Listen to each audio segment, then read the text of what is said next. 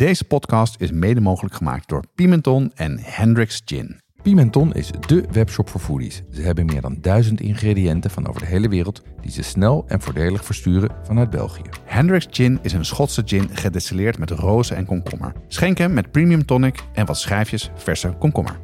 Ook bij ons geldt geen 18, geen alcohol. Jonas, weet jij eh, hoe oud een gemiddelde kip is die je in de supermarkt koopt?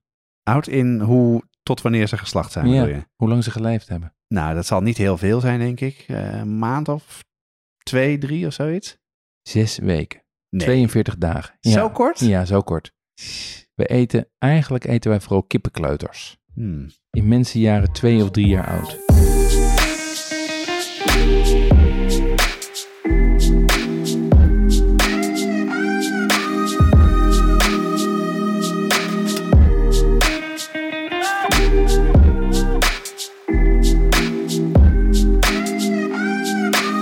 Watschaf de podcast gaat over lekker eten en drinken, zelf koken en buiten de deur eten. Het is voor iedereen, van het beginnende tot de ervaren thuiskok. Alle recepten en tips uit de podcast staan in de show notes op watschapdepodcast.com. Op Instagram, Facebook en Twitter delen we doorlopend wat we koken en eten. Elke aflevering starten we met een drankje, dan bespreken we onze culinaire ervaringen en staat er één onderwerp centraal. Het onderwerp van deze aflevering is de gebraden kip. Eh, daar gaan we het zo over hebben. Maar eh, eerst gaan we eventjes beginnen met een drankje. En eh, ik moet eigenlijk zeggen drankjes, want er staan twee glazen voor mijn neus. Eh, welke pak als ik eerst? Ik denk de witte, toch Jeroen? Pak de witte maar, ja. ja. Na, na overleg met Xavier Kat van Wijnkoperij Ookhuizen heb ik niet één, maar twee drankjes meegenomen. Wauw, deze ruikt goed. Met wat eten erbij. Het is een witte en een rode wijn. Ze komen allebei uit de Loire. En je mag ze allebei even proeven en vertellen wat je ervan vindt. Je begint met de witte. Wat voor kleur? Ja, kleur is ehm, iets donkerder geel, maar toch ook wel een beetje lichtig. Een hele ehm, volle geur. Ja. Ehm, en qua smaak is hier een beetje romig. Er zit een lekker zuurtje in, een beetje een bittertje vind ik ook. Ik, eh, als ik ruik, dan ruik ik eh, wit en geel fruit. En ik ruik ook iets, eh, iets exotisch. Ja, ja dat van, klopt eh, wel, ja. iets maar, maar dat ruik je, ik bedoel, dat echt iets van papaya of zoiets. Oh, ja. ja. Ehm, en als je hem proeft, is er heel veel concentratie. Wat, bedoel je, wat bedoel je met concentratie dan? Dat hij heel veel smaak heeft. Ja. Dat hij heel, Heel veel verschillende, hè? ja, en, maar ook heel veel, gewoon veel smaak. Intens. Bij mij gaat hij echt een beetje en, eh, aan de bovenkant van mijn neus zitten. Als ik een eh, slok genomen heb. Helemaal, ja, het is heel ja, vol eigenlijk. Hè? Zullen we die rode even pakken? Ja, en waar, en de- eh, je gaat zo vertellen, de meer ja, vertel zo meer. En waarom we deze hebben? Nou, deze rode is ehm, donkerrood. Ja. Ehm, de- het verloop is wat minder, dus het zal, het is niet bruinig, het zal wat minder oud zijn, denk ik. Mhm. En is, is dat bessen? Een beetje fruitig wat ik ruik? Of, eh, Ja, maar als je hem proeft, ik weet niet of je hem al hebt geproefd, dan komen er wel hele andere aroma's los. Ja, deze is een beetje, beetje zuurig is die, hè? Ja, Mm, klinkt nee. dan meteen vies, maar dat is hij helemaal Nee, niet. Nee. Nee, maar Wat, wat, proef- wat, eh, wat is dat dan? Ja, ik- ik, ik ruik iets, wat ik ruik in ieder geval zowel in de neus als ook in de mond, is iets vegetaals. Bijna een beetje Ja, ja, iets aards. Ja. En het is zwart fruit, hout en ook, het is vrij stroef. Ja. Dus je proeft, er zit nog redelijk wat tannines in.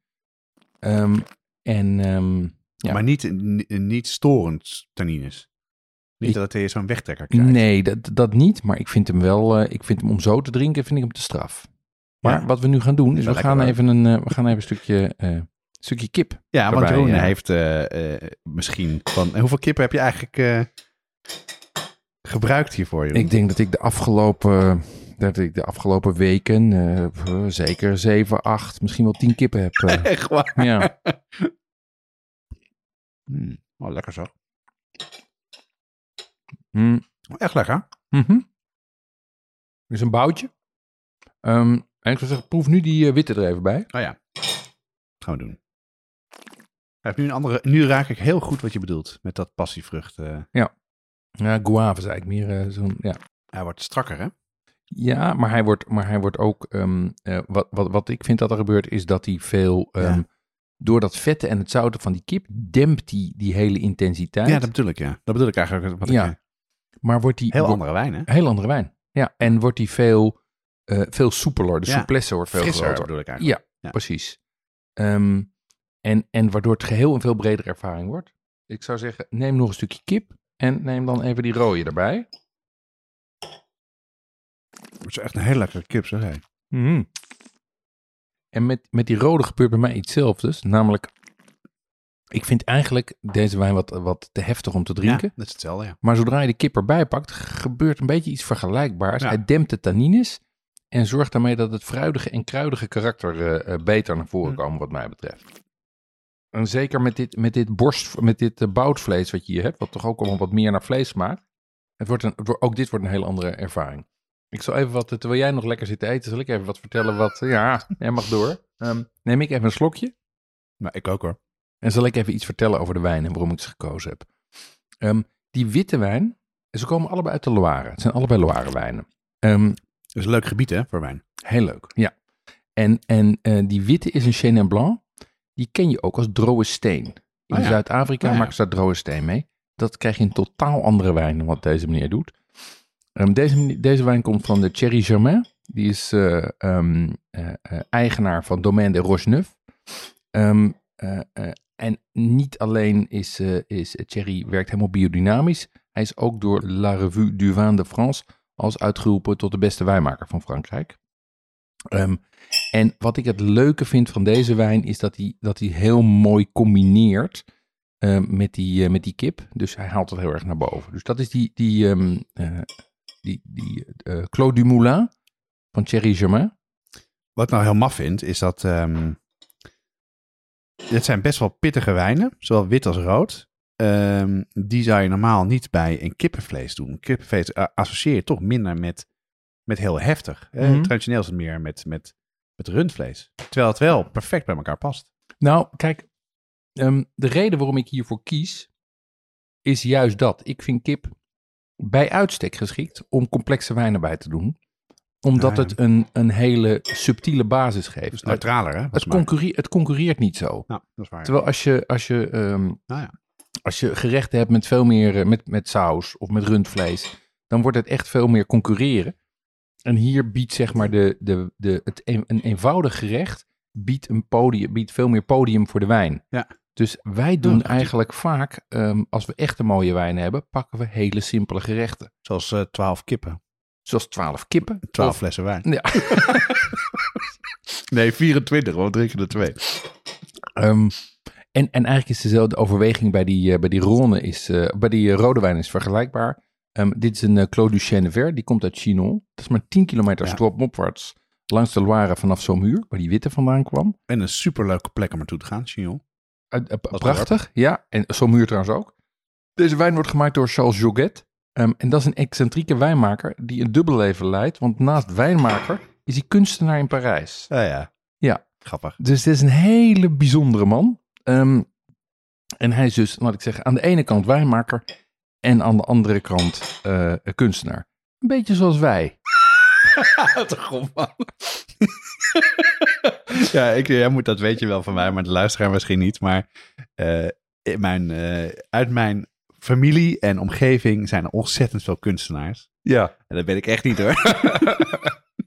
Goed. ehm, maar goed, dit, dit is dus een, ik vind dit een hele leuke, mooie wijn. Hij is Het leuk 2000 man is dit. Het is leuk om een keer die, die wijnspijs een keer eh, gewoon te merken. Ja, en het grappige is, want die rode, je zei hij is niet zo oud. Ook deze is al vijf jaar oud. Oh, toch wel? Ja, maar dat komt omdat hij die Cabernet Franc heeft. En die Cabernet Franc, dat is een hele diepe, geconcentreerde wijn.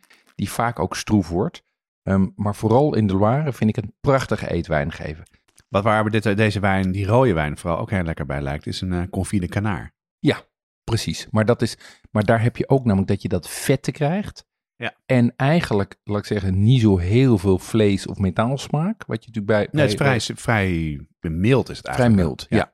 ja. maar daar gaat het inderdaad ook heel goed bij. En wat overigens ook leuk is, en een van de dingen waarom ik ook wel een eh, soort van voorliefde heb voor Loire wijnen, ehm, is dat mijn, eh, mijn familie, mijn overgrootvader, is eh, geboren, geboren in die regio. Ah ja, wat lachen. Dus eh, misschien dat ik ook wat genetisch ben, ah ja. ben besmet. Na, nadat jij je mond hebt afgeveegd, Jonas, mag je even vertellen ik- wat je de afgelopen dagen hebt uitgesproken. ja, want ik ging even kluiven, Jeroen. Ja. Dat laatste, dat vind ik altijd het lekkerste. Nou, wat ik gedaan heb, ik heb ehm, weer eens een keer de Vlaamse gehaktballen gemaakt. Ehm, en daar hadden we broodkruim voor nodig. Ja. Dus we waren naar de bakker gegaan en eh, gevraagd van, nou, wat is dan handig? Toen zei hij, nee, dan moet je niet wit brood kopen. Wat je moet doen, en dan mag je zo van me meenemen, is al het, ja, zeg het snijsel wat uit de snijmachine komt. Hm. Dat eh, vegen ze dan eh, eruit en dat gaat in een zakje mee. En dan krijg je alle soort brood door elkaar. Maar het leuke is ook, je krijgt er ook heel veel sesamzaadjes bij en ook heel veel maandzaad bij. Nou, dat maak je op dezelfde manier broodkruim van door hem eventjes in de blender te zetten. Ja. Of in een, in een keukenmachine. En dat was dus een hele aparte soort complexe smaak kwam erbij. Dat was heel erg leuk. Wat leuk. ja. En een andere wat ik, eh, wat ik, eh, waar ik achter ben gekomen is eh, hoe je nou het beste een volle basilicumplant kan, kan krijgen. Ja. Hoe En doe je dat? Nou, wat je doet is je neemt, als je zo'n potje koopt, hè, dan gaat het vooral om. Heel veel mensen knippen er dingen vanaf. Dan krijg je van die hele houterige stelen uiteindelijk over. En zo'n Ja. beetje zo'n lullig uitziend plantje Ja. waar je gewoon doorheen kan kijken. Mhm. Nou, wat je moet doen is, ehm, je moet eh, eigenlijk zo laag mogelijk, daar waar de eerste vertakking plaatsvindt, Ja. hè, waar de eerste blaadjes naar de zijkant gaan, Mhm. daarboven moet je hem afknippen. Oké. Dan blijft hij klein en laag, maar heel vol. En dan gaat alle energie weer in nieuwe blaadjes. En dat werkt echt perfect. Slim. En jij? Wat heb jij gedaan? Ehm, ik heb eh, zelf boba tea gemaakt. Bobba. Bobba vet. Weet je, nee, weet je wat boba tea is? Zeg, geen flauw idee. Dat is, eh, dat is volgens mij een Taiwanese thee. Eigenlijk is het een soort limonade. En daar zitten balletjes in eh, Oh, van tapioca. TikTok thee. TikTok thee. Ja, mijn dochter, is, eh, ja, die, heeft, die, die is helemaal door op boba thee. Eh, dat verkopen ze bij een aantal, eh, nou ja, je, je, hebt, er speciale winkels voor. Eh, maar bijvoorbeeld ook bij de Amazing Oriental in de food court hebben ze het ook. En ehm, eh, ik ben dus op zoek gegaan naar, kan ik zelf die parels kopen? En die blijkt je natuurlijk gewoon online te kunnen bestellen. Ja, zeker. En dan, eh, en dan maak je dus zelf boba thee. Lekker? Eh, nee, niet te zuipen. maar mijn dochter was heel blij. en ehm, eh, verder heb ik het boek van, van Claudia Dame gekocht, Vers Deeg. Ja, dat is nieuw hè? Ja, Claudia zit, is op Instagram actief als Food from eh Cloud9 of Cloud9. Ja. Ik weet niet wat, hoe we dat moeten uitspreken. Maar eh, zij is een, eh, een, een, eh, een heel begeisterde bakker. Ehm, en in dat boek van haar staan allemaal hele leuke, goede recepten over zuurdesem. En ik, zag een heel, ik zag een heel interessant recept staan voor hamburger, ehm, hamburgerbroodjes. Ja, dat is heel En, belangrijk hè? Brood is echt, echt een van de meest onderschatte dingen van hamburgers. Ja. Je, we kopen dan zo'n bolletje in de supermarkt. Maar het is veel lekkerder als je ander brood gebruikt hè? Nou ja, en dat staat dus allemaal in haar, staat allemaal in haar boek. En wat ze ook heel goed doet, wat ik heel knap vind, is zelf croissants maken. Oh, dat is, ja, dat is een werk jongen. Ja, nou, als ik haar recept maar, maar erop na mag slaan, lijkt dat dus wel mee te vallen. En wat gebruikt ze dan? Ja, dan moet je het boek maar lezen. nou, daar ga ik binnenkort even inkijken dan. Jonas, we hebben een aflevering gemaakt over hot sauces. Dat deden we samen met de mannen achter Heat Supply. Deze hot sauce bazen hebben zelf ook een serie sausen uitgebracht. Rijmakers, heetmakers genaamd. Ja, en dat zijn sauzen die niet alleen maar focussen op hitte, maar ook op smaak. En dat is voor ons een kenmerk voor een goede saus. Ze lopen op in pittigheid, eh, van de milde immune booster tot aan de brain buzzer die behoorlijk heet is. En eh, wat ik er zo leuk aan vind is dat het een echt Nederlands product is en dat het prachtige flesjes of doosjes zijn. Nou ja, een flesje die uit een doosje steekt. Eh, heel mooi en eh, leuk als cadeau. Je vindt rijmakers, heetmakers op heatsupply.nl of vraag ernaar bij je delicatessenzaak. Nou Jeroen, tijd voor het onderwerp gebraden kip. Eh, een schijnbaar eenvoudig gerecht, net zoals de gehaktbal waar we een aflevering over gemaakt hebben. Of risotto, wat onze Mhm. vorige aflevering was. Simpel, maar devil was in de details. En dus het is eigenlijk helemaal niet zo simpel om iets zo te maken. Wat heb jij met gebraden kip? Ja, ik ben er dol op. Eh, maar, want mijn moeder maakte het vroeger al. Ehm, en dat was, eh, die maakte het erg lekker. Ehm, maar ik heb ook een haat-liefde relatie ermee. Want ik vind het moeilijk om te maken. Ja, ja. En tegelijkertijd ben ik ook wel weer dol op koude kip. Koude, dus grappig. ja, ik heb daar echt wel een, eh, iets mee. En jij? Ja, ik, heb, ik vind het ook heel erg lekker. Ik vind het vooral lekker eh, in Frankrijk, op de camping, zo'n rotisserie. Zo'n, Mhm. zo'n, vaak hebben we nog zo'n, zo'n bus die dan ergens staat. Ja. Dan vind ik het heerlijk altijd. Maar ik maak het zelf bijna nooit. Nou, ik ben heel erg benieuwd wat je allemaal gaat vertellen, want eh, ik heb echt nog wel wat te leren. En als we het over een gebraden kip hebben, hebben we het over een hele kip. Hè? Ja. In zijn geheel, in de oven meestal. Eh, wat is dan voor jou de perfecte gebraden kip? Nou, hij moet duidelijk naar kip smaken. Dus echt een volle kipsmaak hebben. Ja. Ehm, De poten die moeten heel gaar zijn, echt vol of de bone, dat, dat, dat, dat het er makkelijk afgaat. De borst mag niet droog zijn, die moet Nee, smeuig zijn. Dat is echt een, echt een, hel- vind ik ook verschrikkelijk als de borst droog ja, is. en dat is verschrikkelijk. Ehm, en wat ik, in een, eh, wat, ik in een pot, wat ik in een aflevering van Gastropod hoorde, hij moet een velletje hebben als glas. Ja, dat is heerlijk. Ja. Lekker zo knapperig, knisperend. Heerlijk. Mm. Nou, zoals hij net wel was. Hij was best wel... eh, hij was lekker. Hij was vrij Ed, goed, hè? Ja, ja, ja. Nou, vertel, hoe maak je die? Ja, daar ben ik dus nog niet achter. nou, echt waar? nee, nee. Twaalf kippen en je... Ja, Oh, oké. ja. Ik, Dus- ik ben op weg. Ik heb inmiddels een paar heerlijke kippen gemaakt. Maar nog niet die vier punten van, punten van perfectie die ik hierboven noem. Ehm, en ik vraag me, ik sta ook op een, in een soort kippencrisis zit ik. Ik vraag me af of het eigenlijk wel kan. Dus we kunnen gewoon stoppen nu. Ja, we kunnen er eigenlijk nu gewoon mee ophouden. Nou, wij vinden het toch zonde, want je hebt er heel onwijs veel tijd in gestopt. En ik weet zeker dat je onwijs veel dingen hebt eh, gevonden. Eh, hoe heb je het aangepakt? Vertel. Nou, ik ben begonnen eh, zoals bij alle klassieke afleveringen met de klassiekers. Dus McGee, Bocuse, Dikke van Dam, Esther Bloementaal erop nageslagen. Gekeken wat zij erover zegt. Ehm, online ook gekeken bij eh, Serious Eats, Bon Ja. Appetit, eh, eh, The Guardian. Gastropod heeft er ook een goede aflevering over. Maar wat voor mij al verdacht was, was dat Alex the French guy, die natuurlijk een beetje in dezelfde soort hoek zit waar wij ook vaak zitten, die heeft er niks over. Dat vond ik verdacht. Ja, want het is toch... ter- terwijl kip in Frankrijk echt wel het gerecht is. toch? Ja, dat is een heel klassiek gerecht en vaak ook een van de tests die ze gebruiken om een professionele chef te testen. Oh ja, net zoals de omelet-test. eh. Precies. Ja, daar heeft hij wel eentje over gedaan. En wat is dan het probleem dan? Waarom, waarom zit je in een, in een kippencrisis? Dat is zit een mooi woord. Ja, nou, kijk, als je die recepten erop naslaat, zie je heel veel technieken en tegenstrijdigheden. Ehm, en zelfs als iemand zegt dat ze het perfecte recept hebben en ik bekijk het plaatje daarvan, dan betwijfel ik of dat perfecte recept wel voldoet aan die vier punten hierboven. Ja, het is een heel goed recept, maar weten ze die vier dingen te combineren? Ja. Volle kippensmaak, eh, gare poten, smeuige borst, knapperig korstje. Ja. En daarbij, en dat is natuurlijk de grote frustratie, het is me gewoon nog niet gelukt om dat goed zelf te reproduceren. Hoe wil je het aanpakken? Zullen we gewoon even jouw eh, research stap voor stap Ja, doornemen? Ja, ja, laten we beginnen met de kip. Ja, lijkt me een goeie.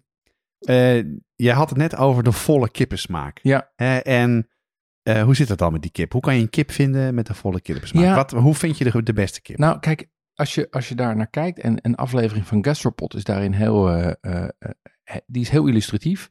Dat is eigenlijk dat de laatste 30, 40 jaar is de kip echt een wonder van, van de agri-industrie. Ik bedoel, vanuit industrieel perspectief is het heel knap dat het ons lukt om met relatief weinig middelen heel snel een kuiken op te kepen, te kweken tot een slachtrij kip, eh, slachtrijp kippetje. ja, in zes weken dus. Ja, in zes weken krijg je gewoon vanaf een ei tot en met, tot en met anderhalve kilo kip die zo de Tja, oven inkomen. Ongelooflijk, hè? Maar het probleem daarmee is dat we wel inleveren op dierenwelzijn, Ja. eh, smaak en, niet onbelangrijk, antibiotica-resistentie. Ja, daar word ik niet echt heel vrolijk van. En dat heb ik sowieso wel met kip, hoor. Ik vind het heel moeilijk om in te schatten wat goed of niet goed is. Dus eh, laten we er maar een korte aflevering van maken dan. Ja. nou, nou, kijk, ik, ik, daar, zit, ook- daar zit ook een positieve insteek in. Want wat ik heb geleerd uit die kippenresearch, en zeker als je ah, luistert naar die aflevering over gastropod, dan word je nog kritischer op kip uit de bio-industrie. En vooral kipfilet. Want dat smaakt natuurlijk echt helemaal naar niks Ja. meer. Vaak veel water eruit en dat soort dingen. Precies. Tegelijkertijd, wat ik daar ook heb van geleerd, is dat we inmiddels het antibiotica gebruik in Nederland sterk hebben teruggedrongen. Ja? Ehm, ja, daarom, we worden zelfs in die aflevering genoemd als een van de landen die eh, voor, voor, eh, voorop loopt in het terugbrengen van antibiotica gebruik. Ja? En ook het goede nieuws is dat er steeds meer kippen met smaak te vinden zijn. Hey, en antibiotica, vertel, wa- want ik weet het wel een beetje, maar het klinkt alsof je daar veel over gelezen hebt. Hoe Ja, zit dat dan? Eh, Als je, het, als je het over kippen hebt, heb je het over antibiotica. Ze zijn in de jaren dan. 50 begonnen met, eh, met preventief antibiotica geven. Ehm, en toen werd duidelijk dat, eh, toen bleek dat als je kippen preventief antibiotica geeft, dat ze 50 keer zo, 50% sneller groeien dan zonder nou, antibiotica. dat meen je niet. Ja. Dus het is, het is, laat ik zeggen, en bovendien worden ze minder ziek. En, want als je Ja, natuurlijk maar heel daar veel- gebruik je het voor, toch? Je voor- voorkomen dat ze ziek worden. Ja, omdat dan- je... Omdat ze veel te dicht op elkaar zitten. Precies, Ja, ja. precies. Daarvoor is, zijn ze ermee begonnen. Maar toen bleek het dus een groeiversneller te zijn. Niet normaal zeg. En toen zijn ze een tijdje helemaal losgegaan op antibiotica. Waar ze bij zichzelf op een gegeven moment, als een kip geslacht was, de filets nog even door een antibiotica-oplossing haalden. nou, Om te zorgen dat die langer houdbaar werd. serieus? Ja. Ja. ik, ik kan, ik, kan hier altijd, ik ga hier altijd zo slecht op, op dit soort eetdingen. Als je dat hoort, hoe zo'n industrie in elkaar zit, dat is echt eh, verschrikkelijk. ik Ja, dat. nou ja, dat is dus. En op een gegeven moment werd dus duidelijk dat dat ontzettend slecht was. Want mensen werden resistent tegen die antibiotica. En eh, boven, En dus ziek, als je ziek wordt en antibiotica wil gebruiken, dat het dus niet werkt. dan bedoel werkt het niet meer, precies. En, en bovendien wel- werden mensen allergisch tegen Ja. penicilline. Serieus? En dat is ook echt heel onpraktisch. Jezus. Dus wat dat Maar je zei net, Nederland is daar dus eh, Ja. een voorloper in in. Nederland gaat het goed met het. In Nederland zijn we heel ver met het terugdringen van, van preventief antibiotica gebruik. Ehm, zeker als groeiversneller. Er zijn natuurlijk nog wel allerlei loopholes, maar het gaat de goede kant op. En wat ik veel belangrijker vind, is dat er nu ook gewoon kippen te krijgen zijn die wel ergens naar smaken en die normaal zijn opgegroeid. En welke zijn dat dan? Ja, het is heel simpel. Ik zei net al, we eten kippenkleuters.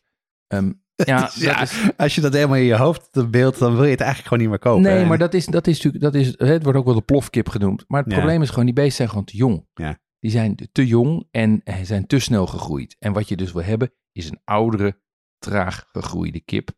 En eigenlijk heet dat al een poularde. En ideaal is ongeveer 100 tot 120 dagen oud. En wat is een poularde dan? Wat bedoel je daarmee? Dus dat is de, de levensfase waar Ja, ze in zitten. Ja, precies. Ehm, en 100 dagen is ongeveer de norm, want eh, na 120, 140 dagen worden ze geslachtsrijp. En dan zijn ze echt niet meer lekker om te eten. Ja, ja. Dan Ja. worden, ze, dan worden ze taaier en, eh, ehm, eh, en te, te sterk van smaak. En dan kom ik een beetje in de buurt wat ik dacht. Ongeveer drie, drie maanden. Wat, Precies, precies. En je hebt dus, als je, als je concreet kijkt naar welke kippen zijn dat dan? Nou, dat zijn zeg maar, als je in de- in de gewone supermarkt kijkt, zijn dat de, de label rouge. Die liggen gewoon bij de Lidl en bij de Albert Heijn. of de zwartpootkippen. Ehm, die kan je bij de, sla, bij, de, ehm, eh, bij de poelier vinden en ook online bestellen. Ah, dat is wel slim. Dus als je een zwartpoot vraagt en dan Ja. ook even vragen waar ze vandaan komen, hoe lang ze zitten. Als je dan een lulverhaal krijgt, moet je het niet kopen. Nee. Dat is mijn truc altijd bij Ja. slagers.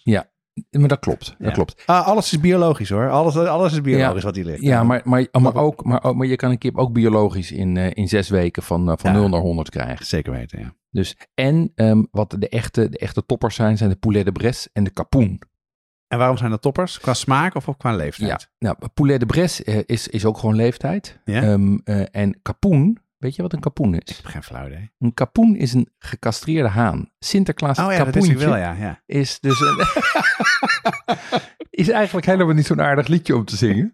ja maar laten we het vooral niet over Sinterklaas en Zwarte Piet hebben. want eh, Nee, maar, maar kapoen is, kapoen, doordat die gecastreerd zijn, worden ze dus ouder, maar ehm, eh, worden ze bovendien ook vetter. Wat je ook wel bij andere gecastreerde dieren ziet, bij katers en zo. Ja. En dat zorgt ervoor dat ze dus eh, vetter worden, eh, ouder meer smaak, maar door het vette blijven ze smakelijk. Dus kapoen is the way to go. Nou ja, en dat zijn dus dan die, en die worden vaak net zoals geitenbokjes waarschijnlijk uit de industrie gehaald, of niet? Nou, nee, want dit zijn andere soorten, dit zijn hele andere soorten kippen. En kapoen moeten dus ook gewoon worden gecastreerd. Dus dat is ook nog wel even een handeling.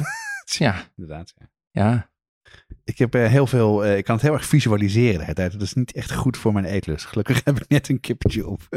Eh, dan heb je de kip. Dus eh, goed kijken naar, naar hoe oud ze zijn. En, en nu poulet de Bresse, wat je er veel kent Ja. en hoort, begrijp ik ook veel beter waarom die dan ook lekkerder is. Mhm. Wat moet je met een kip doen dan? Wat is de volgende stap? Nou, eigenlijk heb je het dan over de twee grote uitdagingen van het bereiden van de kip. Het een is, je noemde het net al, als je een kip bereidt, bereid je een heel dier. Ja. En wat je natuurlijk ook al wel van runderen weet, is dat je hebt stoofvlees en je hebt, je hebt, je hebt zeg maar eh grillvlees. En het probleem met een kip is, daar heb je dat eigenlijk ook. Alleen, die probeer je dus allebei gelijk gaar te krijgen. En de kern van het probleem is dat de borst, die, is, eh, die, wordt, die gaart vanaf ongeveer 62 graden. Maar die wordt droog boven de 68. Ah ja. Dan knijpt hij het vocht eruit. Tegelijkertijd zijn de bouten pas gaar vanaf 73. Er is niks ergers als een, als een bout die niet gaar is. Waar een beetje dat vocht uitloopt. Waar je, Dat, dat het zo zenig wordt. Ja, dat, ja. ja. Ja. Nou ja, de vraag is, wat is erger? Is een droge borst erger of is een ongare bout erger? er zijn levensvragen hier. Ja, maar, ja, maar, maar, maar ben jij een bout of een borstman? ik ben een boutenman. ja, ik ben ook een boutenman. Ja, Ehm, maar het is, een, dus een, het is dus bijna onmogelijk, want je hebt de borst op 68 Ja. graden en de bout op 63 graden. Dat is de ene paradox. De volgende paradox is dat je wil dat het vel droog is, namelijk knapperig, Ja, als glas. exact. En het vlees wil je nat, namelijk sappig. Ja. En die twee zitten natuurlijk tegen elkaar aan, dus zie daar het probleem. De uitdaging. En dat betekent dus dat zodra je begint met de bereiding, moet je daar principiële keuzes in gaan maken. Nou, daar hou je van. Eh, Juist eh, duidelijke lijnen, eh, kaders. Ja. Welke zijn het dan? Nou, als je, als je gaat, de eerste stap die je maakt is hoe je hem gaat zouten. Ehm, en daar heb je eigenlijk drie technieken in. Je kan brinen of pekelen. Ehm, en dat betekent feitelijk dat je hem gewoon een nacht bijvoorbeeld legt in een oplossing van water, zout en vaak ook een beetje suiker of kruiden. En waarom doe je dat dan? Nou, dat maakt het vlees sappig en Ja? bleef, bre- breekt bovendien de structuur van het vlees af. En het wordt niet te zout dan? Nee, nee, dat hangt vanaf hoeveel zout je in de, in de pekel gooit. Maar als Ah, je 3% doet of zo, gaat dat prima. Ehm, de volgende die je kan doen is eh, droogzouten. Ja. Ehm, dat breekt ook structuur af. ehm, want die zoutstructuur breekt dan de celstru- die, die zouten breken de celstructuur van het vlees af. Maakt het ook malser. Maar het onttrekt ook vocht. Ja. Dus dat is de tweede. En de derde is last minute zouten. Dat is eigenlijk wat de meeste mensen doen. Ja, nou, dat En denk dat- ik zelf ook. Ja, dus dat betekent gewoon op het laatste moment keeper je er wat zout overheen. Alleen dat laat de structuur intact, maar zorgt er ook voor dat het zout niet doordringt in het vlees. ja, dus de buitenkant is zout, maar de binnenkant niet. Exact, Ja, exact, exact. En heeft het ook nog effect op, op het velletje, het zouten? Ja, dat heeft het, want je wil natuurlijk dat het velletje, dat, wordt, dat moet droog zijn. Ja. En, ehm, Ah, ja. en als je dat natuurlijk zout, dan, eh, als je dat, als je dat dus brindt, dan wordt het nat. Ik neem aan dat je dit hebt uitgeprobeerd, Ja. allemaal. Ja. Wat is, waar ben je op uitgekomen? Wat Nou. past nog het tot... Ja, de, de- wat ik tot nu toe doe, is eh eh brinen, dus pekelen. Ja? En daarna laten drogen aan de lucht. Want dat zorgt er dus voor dat het, vle dat de, dat het, dat het vlees gezouten wordt en, zich, zich, en sappiger wordt Ja. door dat water. Ja, ja. Maar doordat je hem laat drogen aan de lucht, gewoon in de koelkast, een nacht in de koelkast zetten, Ja. droogt het velletje wel op. Ja, want in de koelkast is het echt droog, hè? In de koelkast is het hartstikke droog. Ja, dat weet, weet niet iedereen, denk ik. Oké, en dan? Nou, Hoe zit dan- het dan? We hebben, zijn nog de oven, hebben we nog, nee, eh, daar komen we nu nog bij, niet. toch? Nee, nee nou, dan ga je dus de oven in. Ja? Maar voordat je gaat, de oven in gaat, ga je hem opbinden. Ah ja, en waarom dan? Je gaat opbinden omdat je daarmee eigenlijk de bouten tegen de borst aantrekt. Ja? En daarmee ervoor zorgt dat de bouten garen en de borst een beetje wordt beschermd Ja, ja. door de bouten. En wat je net zei, omdat ze bij verschillende temperaturen een optimale, eh, ja, zeg je dat? eh, Garing? eetbaar, eh, garing en eetbaarheid krijgen, eh, dan kan je dat een beetje daarmee beïnvloeden. Precies, precies. Oké, dus dat is eh, het opbinden. Ja. Eh, en is het dan gewoon simpel in de oven of heb je daar ook allemaal verschillende soorten recepten voor gevonden? Ja, ja, ik heb heel veel verschillende soorten recepten gevonden hiervoor. Ehm, en, Dat en, dacht ik al. Ja, en, en wat je eigenlijk ziet is, ik heb grosso modo vier methodes gezien. Ehm, de eerste is de klassieke Franse, dat is de drie stappen bereiding. Waarbij je hem eerst gaart op zijn ene zijkant, dan gaart op zijn andere zijkant en tenslotte met de borst naar boven. Daarmee zorg je er dus voor dat die bouten meer garing krijgen dan de borst. Ja, ja dus, als, dus eerst de bouten goed garen en als laatste gaat de borst pas naar boven. Exact, Ja, ja. exact, exact. Interessant. De andere is eh, eigenlijk gewoon op 160 graden en dan lang, zeg maar anderhalf uur. Ja, dus eh, dat is wat ik gedaan heb inderdaad. Ja, dat is de klassieke benadering en dat zorgt ervoor dat je een goed velletje krijgt. Alleen dan is het eronder een rulle woestijn van, van droge filet. Ja, nou, dat is het mooie is, ik ben dus net al zei, ik eet altijd eh, eh, de, de, de, de bouten. So you couldn't care less. Ja, eh, en mijn vrouw ook. Nee, mijn zoon, ja, ik weet niet wie van de twee, maar één is altijd een beetje, ja, maar die vindt het dan niet zo erg gelukkig. Ja, hierna dus wel. en verder, dus dat was nummer Ja, twee, was nummer drie. Nummer, nummer drie is op lage temperatuur garen. Echt laag. 120 graden. Ah ja, en lang dan? 100 graden. Ja, het Heston Bloementaal die zet hem 5 of 6 uur op 60 of 65 graden. Ja. Ja, en dan krijg je een soort van, soort van opgewarmd lijk. Eh, eh, Jamie Oliver die, die doet een soort van 120, 130 graden en ook voor een uur. En daardoor krijg je natuurlijk dat je hele langzame garing krijgt van die bouten en van die borst. En het blijft sappig dus. Ja, en daarna Oh, gooi ja. je zij hem dan in een hele hete oven of Heston Bloementaal, die braadt hem aan. Waardoor dus dan op dat moment die, eh, eh, dat velletje knapperig wordt. Ah ja. ja. En werkt dat? Nee, niet echt. Afgezien van het feit dat het, het geeft een ontzettende bende. Oh ja? Ja, want, nou ja, Oh, je probeer... hebt dat geprobeerd? Dat ja, dat was man. Je zet dan dus een, je zet dan een pan op het fornuis. met hem, met een me. bad olie erin. En die moet echt heel heet. Die moet rokend zijn. ja, dat En dan is- ga je vervolgens met, met je knijper, met je tang, probeer je dan je, je kip daarin te duwen. Nou ja, probeer maar eens een gare knip van 1,4 kilo in Ja. een pan te duwen met, vol met kokende olie. ja, je moet niet uit je handen vallen, want Ja, dat spettert alle kanten op. En het is, dat is echt een drama. Ja, en ik vind ook altijd als er zegt, eh, als er in het recept staat, de pan moet kokend of we- moet walmend heet zijn. 10 minuten zegt Ja, dat hij. kan bijna in geen enkel huis met een, met een rookmelder. Bij Ja. mij, ik schakel hem altijd eerst mijn rookmelder uit voordat ik dat ga doen. Ik, zelfs dat lukt me nog, maar vervolgens heb ik daar een soort van heb ik in een cirkel van anderhalve meter om me heen vetspetters. Er zijn een heleboel mensen die daar niet blij mee worden. Oké, Dus- dus dat was dus de, de, nou ja, de derde. De, nou, de derde, de derde en de, En de vierde? laatste. Ja, dat is gewoon heel heet, 230 graden, kort in de oven. en wat is daar het resultaat dan van? Wat, wat gebeurt er dan? Nou, het resultaat daarvan is dat het velletje vrij goed gegaard is. Ja. Dat de bouten gaar zijn en dat de borst niet te droog is. Dit is een soort van, dit is wat mij betreft de, ehm, eh, eh, het, het beste compromis so far. Tussen vel en sappigheid van het vlees. Tussen vel en sappigheid van het vlees. Ja, En eh, dus je hebt er vier geprobeerd. Ja. Eh, Twaalf kippen doorheen gejast de afgelopen weken. zo is het. Eh, en wat is je, je voorlopige conclusie, heer dokter Doucet? Ja, het is dus niet gelukt. Het is altijd een compromis. Het is Daar van, altijd je een niet van, compromis. Nou ja, de bedoeling was die vier punten checken en dat is gewoon niet gelukt. Ja, ja, ja. Ehm, en wat heb, was dan de beste? Wat was Ja, waar kwam het dichtst in de buurt? ik heb er eigenlijk twee gevonden die ik wel oké vond. Die ene was dus laag garen en dan nabraden. Dat was de methode van Heston Bloemendaal. Maar dat, gaf, dat is echt, dat is recept, heeft ook twaalf stappen, duurt drie dagen. eh, geeft een gigantische bende. En dan moet je op de, even op de bank slapen, denk ik. Ja, precies. Eh, ja, of gewoon de hele keuken dweilen. Ehm, maar dat gaf dus echt heel veel bende. Die vond ik het beste. Maar uiteindelijk koos ik dan, kies ik dan voorlopig voor de 230 graden kort. Want dat geeft de beste balans tussen inspanning en resultaat. Ah ja, dat hebben we net gegeten ook. Ja, Ja, dat was wel inderdaad heel sappig. En ook knapperig. Dus, Ja. eh, en ook nog snel. Maar je had nu alleen een bout. Je had geen borst. Ja, dat is waar. Ja, ja maar die kies ik nooit. Behalve als er gasten zijn. Hè? Ja. Dan eh, ga ik als laatste kiezen. Ehm, Dus voorlopige conclusie is ofwel droog zouten, drogen en dan 160 graden traag.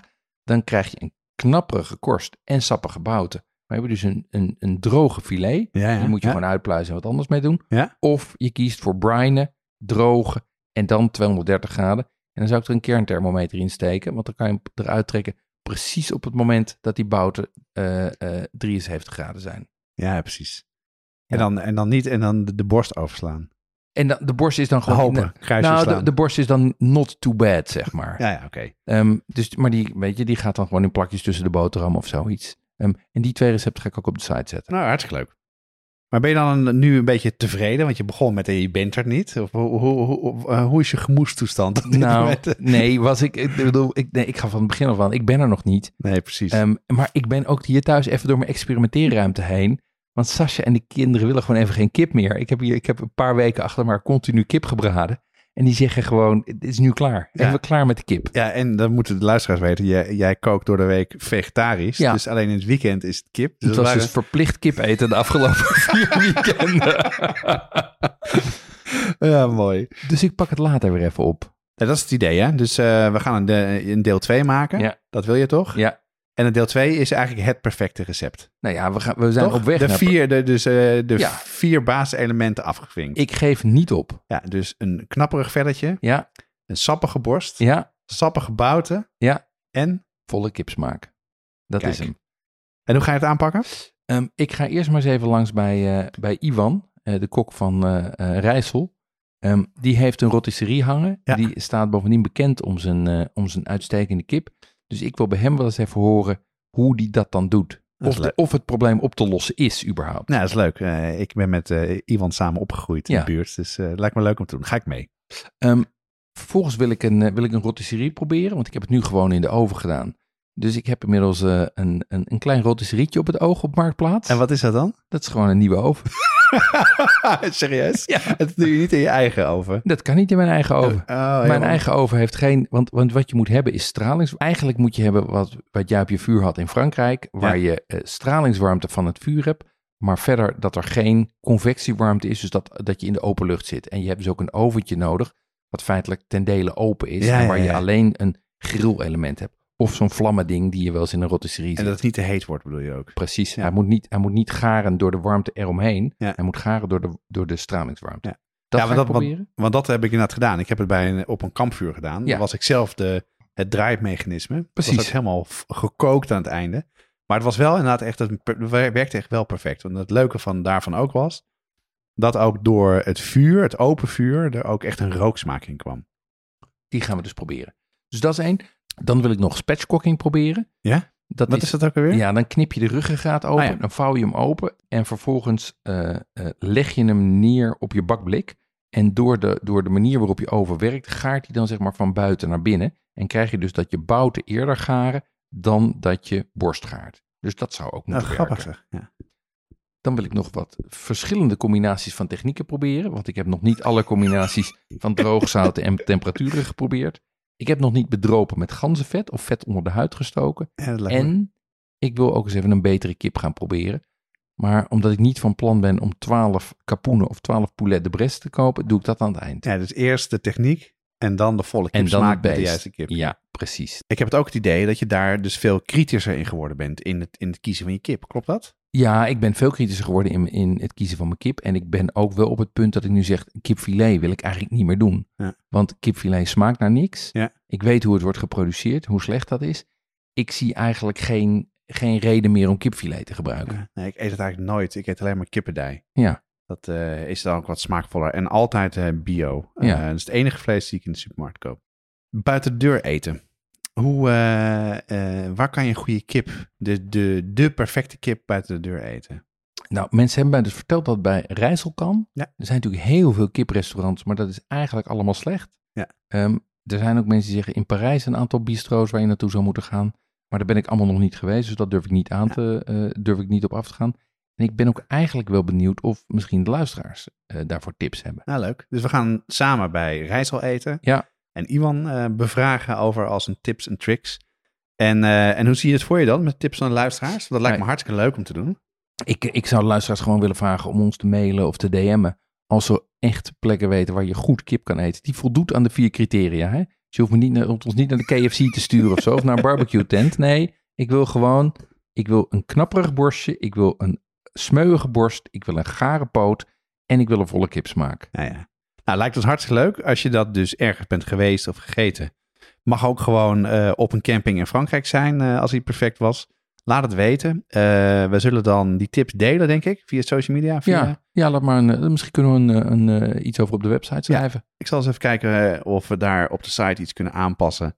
Zodat we die tips ook daar kunnen plaatsen. Dus dat lijkt me hartstikke leuk. Dus heb je tips? Laat het dan ons vooral weten. Dat zouden wij super leuk vinden. We zijn nu aan het einde. Eh, dus het wordt tijd voor ons vast item. Het vegetarisch repertoire. Ik ben echt heel benieuwd waar je mee komt in een aflevering die helemaal over vlees gaat. Dus eh, wat, eh, wat heb je gekozen? Ja, kijk, nu ik meer weet over kip, vind ik het eigenlijk niet meer goed uit te leggen om, om filet in curry's te gebruiken. Nee. Ehm, dus ik kiep- kies voor nepkip. Ah ja? ja, vegetarische kipstukjes hebben bijna hetzelfde mondgevoel als kip. Ehm, en zijn er inmiddels van meerdere merken. Ik heb ze de afgelopen maanden incidenteel geprobeerd. En ik vind ze eigenlijk best goed geworden. Grappig. Ehm, dus ik maak een, eh, een, een Japanse curry. En daar hebben we het wel eens eerder over gehad. Ehm, met eh, vegetarische kipjes, stukjes, ui, wortel en aardappel. Ehm, en daarvoor gebruik je curryblokjes die je kant-en-klaar koopt bij de toko. En je gaart alles in één, één pan. Dus het is eh eh, vegen, vegan zelfs, snel en lekker. Ja, en als je die curryblokjes niet kan kopen of wil kopen, ehm eh, S&B curry powder, echte Engelse currypoeder met een roe, is een goede vervanger. Klinkt goed, ga ik proberen. Deze podcast wordt gemaakt door Jonas Nouwen en mijzelf Jeroen Doucet. Reacties kun je sturen naar jeroen.watschaftepodcast.com of jonas.watschaftepodcast.com of je stuurt een DM via Instagram, Facebook of Twitter.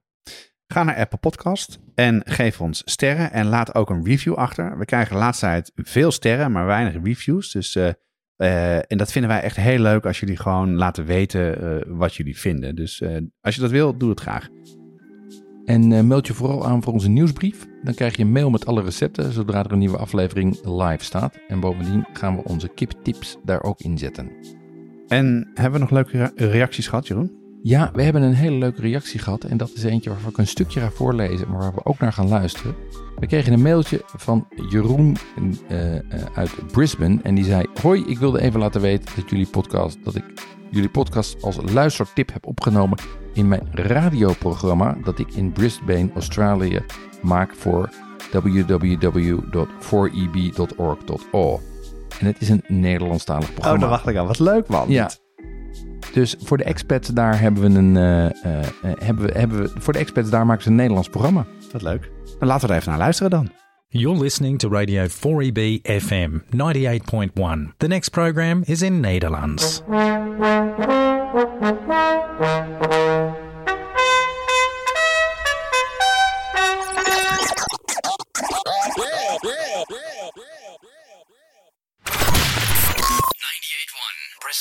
Jeroen Schouten. Omdat we af en toe ook Australische muziek draaien.